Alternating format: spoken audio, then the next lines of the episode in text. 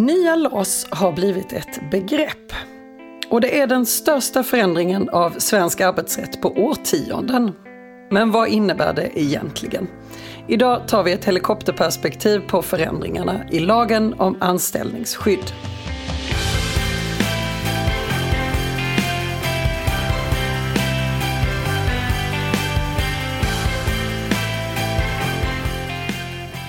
Hej och välkommen till Arbetsrättspodden. Podden för dig som verkar inom HR eller hanterar personalfrågor i din vardag.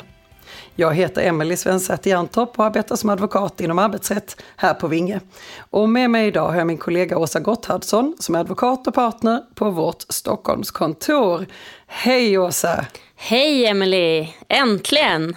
Äntligen, nu är det höst, vi kör igång. Jag ber redan från början om ursäkt för min röst som är något deformerad, men eh, jag hoppas att du och alla som lyssnar på oss hör mig ändå.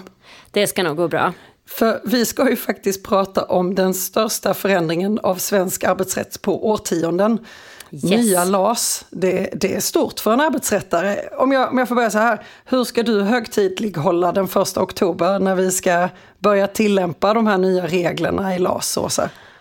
Oj, det har inte jag funderat på än, men, men du har ju helt rätt. Nå, någon typ av eh, minnesvärd aktion får det väl bli. ja, nej, jag tycker vi, vi, kan återkomma till vad det blev i slutändan, men yeah. det, det, vi, har, vi har ett par veckor på oss att ja. tänka på det.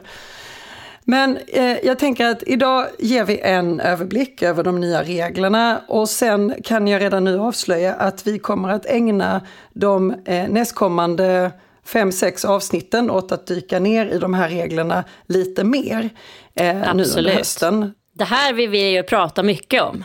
Mycket länge och ingående. Eh, det är inte helt uppenbart alltihopa, men jag tror att vi tillsammans kan mejsla fram detta så bra som möjligt.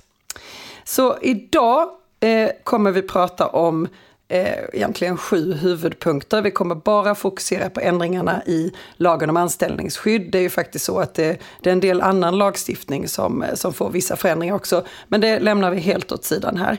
Och vi tar de här punkterna en efter en och sen så misstänker jag att det är de punkterna huvudsakligen som vi kommer att prata om under hösten sen också. Så mycket nöje för oss och kanske även för de som lyssnar. Så den första punkten vi ska prata om idag, det är egentligen saklig grund bryts mot sakliga skäl. Och då är jag i sjunde paragrafen i lagen om anställningsskydd. Vad innebär det här egentligen, Åsa? Ja, i princip betyder det inte så stor skillnad när man tittar på vad är grunden för att säga upp, det vill säga arbetsbrist och personliga skäl. Det kvarstår. Och tittar vi då eh, på sakliga skäl för, som är relaterade till personliga skäl så är det inte heller där egentligen tänkt att få så stor effekt på eh, vad som krävs för att säga upp en person på grund av personliga skäl. Men det finns i detaljerna eh, skillnader.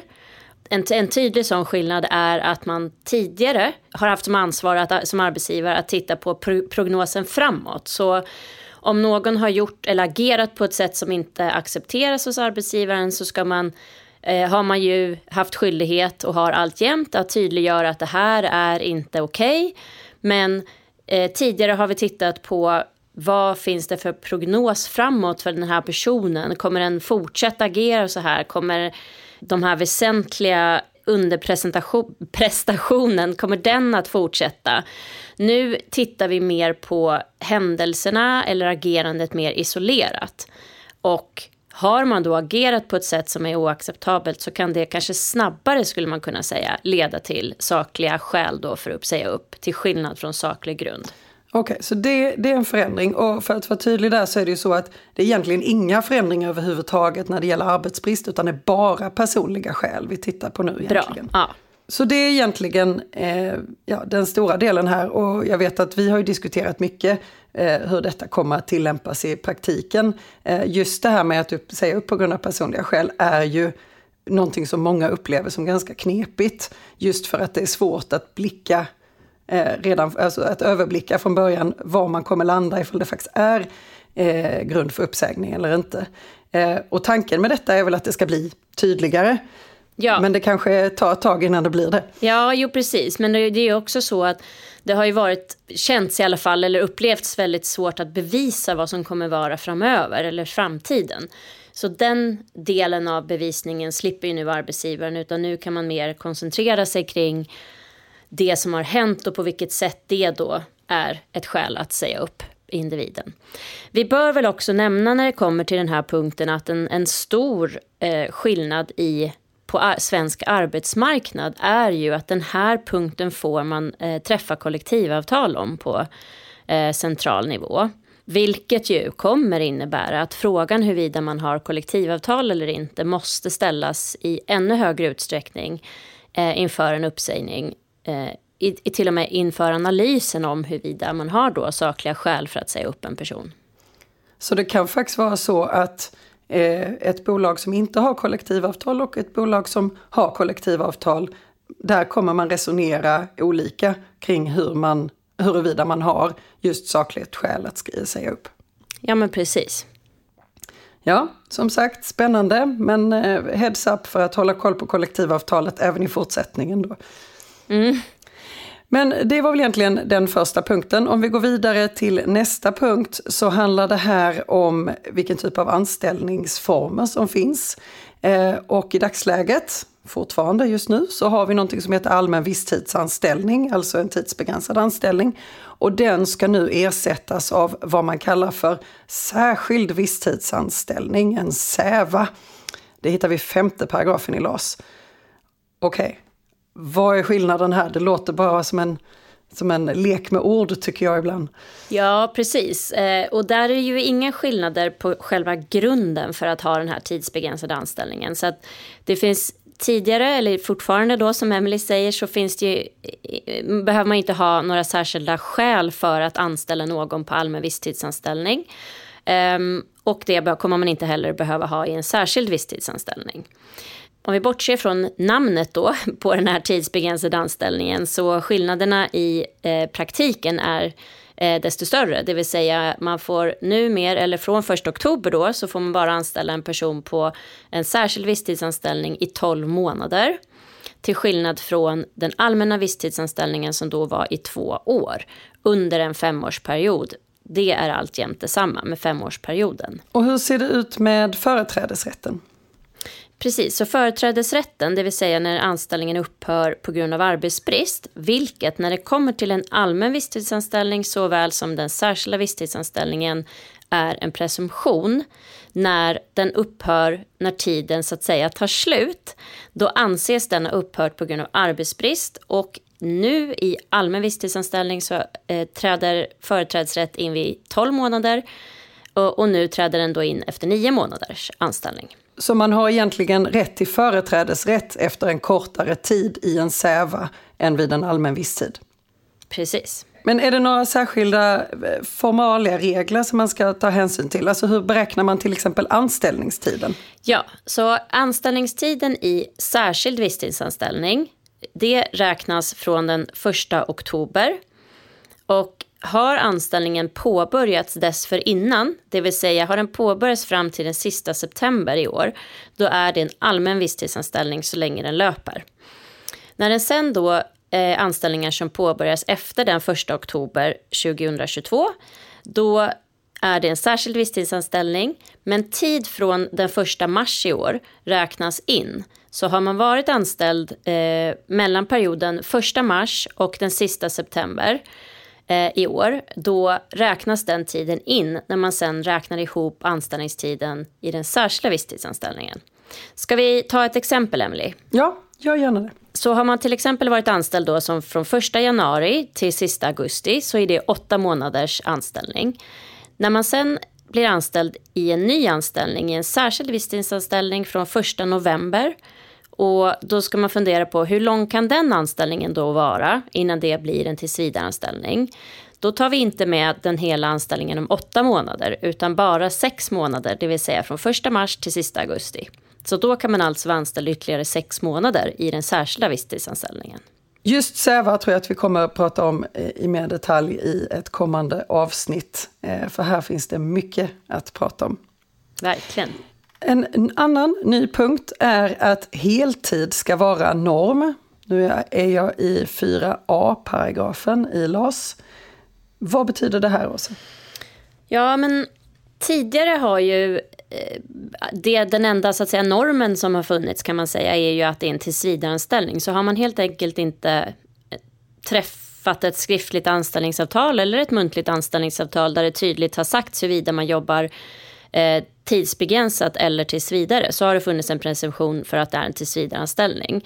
Det gäller ju fortfarande, men det har inte funnits någon liknande som presumtion när det kommer till arbetstidsmåttet, utan där har man nog tittat, eh, där har man tittat mer på hur mycket man har jobbat och vad kan då parterna ha kommit överens om till exempel. Men nu då från 1 oktober så är heltid en norm på samma sätt som det tillsvidareanställning är en norm då. Det vill säga att har man inte träffat något avtal så är det en tillsvidareanställning.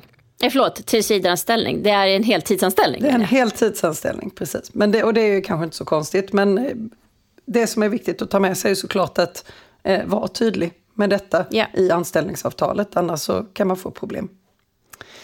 Precis. Sen eh, nästa punkt som är ny det är att eh, man har introducerat regler rörande hyvling. Och det är inte av ost. Vad menar man med det här? Ja, men det som har skett i vissa verksamheter är att man går från heltid till deltid. Och när man har, istället för att kanske till exempel säga upp två heltidsanställda så ha, och ha kvar åtta heltidsanställda så har alla tio fått gå ner på 80 procent exempelvis. Eller så kanske fem har fått gå ner på deltid och övriga fem fått fortsätta jobba heltid. Och gör man det nu då i framtiden så, får, så ska man göra en sån hyvling av arbetstiden då som, som man kallar det eh, i turordnings... Eh med, med be, beaktande av turordningsreglerna då. För det här är ju någonting som har förekommit på eh, arbetsmarknaden under många år förstås och vi har en del rättsfall om detta också. Men, ja, men eh, vad man gör nu egentligen är att man förtydligar att hyvling ska ske enligt turordningen, punkt. Och sen har vi, när vi ändå är inne på turordningen, så tycker jag vi kan ta nästa punkt som är just en förändring i eh, turordningsreglerna. Ja, en stor förändring. Tidigare, eller alltjämt då, det, man glömmer att det är september fortfarande, eh, men då så gäller ju att man får undanta två personer som är särskilt viktiga för verksamheten om man har maximalt tio anställda i sin verksamhet. Och i framtiden, redan om tio dagar alltså, så börjar nya regler att gälla som innebär att alla verksamheter oavsett storlek får undanta tre personer och det finns inte heller det här omständigheten att, man, att de ska vara särskilt viktiga för verksamheten. Så tre anställda får undantas innan man så att säga går in och tittar i turordningen så att man kan helt enkelt skydda dem då från att bli uppsagda på grund av arbetsbrist. Och tittar vi då på eh, hela bolaget eller tittar vi per driftsenhet? Ja, då tittar vi på hela bolaget. Så även ifall jag har 200 personer och de är anställda vid fem olika platser i Sverige så är det tre personer vi tittar på. Ja, så undantar vi två i Göteborg så kan vi bara undanta en i Stockholm till exempel. Kan man göra detta hur många gånger som helst i nära tid? Det kan man inte. Nej, för vi har ju en tre månaders karenstid här. Eh, så att man, man får ändå planera sin verksamhet lite grann och man kan inte komma runt reglerna ju genom att man eh, säger att vid det här, den här omorganisationen så undantar vi tre och den här omorganisationen så undantar vi tre, utan man förutsätter att man har ändå en liten längre framförhållning. Så tre månaders karenstid har man. Just det. Sen skyndar jag vidare till, till nästa punkt, för jag vill hinna med de här två sista också idag. Eh, och den här som kommer nu, det är ju verkligen någonting som är eh, superviktigt eh, och som har diskuterats ingående. Eh, och det är ju att det, har, eh, det kommer nya regler om vad som gäller vid tvist. Det innebär eh, personligen att vi slipper förklara de krångliga tvistereglerna för eh, våra utländska klienter som inte känner till svensk rätt och som tycker att det här har varit någonting som är väldigt svårt att förstå. Eh, och vad är det som har varit svårt att förstå? Jo, det faktum att när man säger upp en anställd så Eh, kan, om, om då den anställde ogiltigförklarar den uppsägningen så fortsätter anställningen under tvisten. Och även om arbetsgivaren vinner tvisten så eh, får inga bet pengar betalas tillbaka till arbetsgivaren för den här långa tvisteperioden som kan vara ett till två års tid. Det här har naturligtvis inte bara varit krångligt för oss att förklara för klienter. Det har ju också varit en, en omständighet som gör att arbetsgivaren naturligtvis tvekar inför att säga upp på grund av personliga skäl. Vilket då inte ligger i linje med lagstiftarens syfte med, med, lag, med lagreglerna och möjligheten att de facto säga upp på grund av personliga skäl naturligtvis. Så från 1 oktober, så om en, man underrättar eller säger upp på grund av, om en uppsägning eh, på grund av personliga skäl, så, eh, eller avskedar för den delen, då upphör anställningen vid uppsägningstidens slut eller då när avskedet läggs.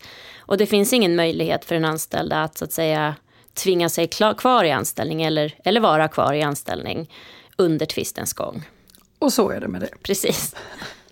Ja, och det här kommer vi givetvis prata mer om. Eh, jättespännande eh, och se hur detta kommer att slå. Och sen slutligen, eh, en sista eh, förändring är ju att det har kommit vissa nya principer om eh, allmänt skadestånd. Vill du säga något kort om det också? Det är delvis kopplat till de delar av de ändringar vi redan har diskuterat. Därför att det ska ju så att säga straffa sig att göra fel som arbetsgivare. Så när vi nu delvis underlättar för arbetsgivare att, att säga upp med de regler vi har pratat om, sakliga skäl och vi har pratat om de här tvistereglerna, så tycker eh, lagstiftaren också och, och arbetsmarknadens parter att det är viktigt att vi väger upp det med något annat så att säga. Och en av de sakerna som väger, väger upp det här då, det är att det allmänna skadeståndet som alltså är för kränkningen som man, för att man har brutit mot lagen, det ska då bli dyrare. Att, att, så att säga, kränka en anställd genom att bryta mot lagen om anställningsskydd. Så avskedar man eller säger upp och det saknas eh, sakliga skäl för det eller laglig grund för avsked, då kommer det i framtiden att kosta något mer än vad det då gör idag. Och med den kommentaren så har vi nått det här avsnittets eh, slut. Tusen Ska vi redan Åsa. sluta prata om LAS? Ja, fast som vi kommer ju få möjlighet att återkomma till det hela hållna hösten. Det låter bra. Så, så tusen tack för idag Åsa. Tack. Dagens gädda Tänk på att när man beräknar anställningstiden i en SÄVA så ska man använda sig av så kallade LAS-månader, det vill säga en månad räknas som 30 dagar. Och 30 gånger 12 blir således 360 dagar. Så en SÄVA kan inte vara längre än 360 dagar utan att övergå i en tillsvidare anställning.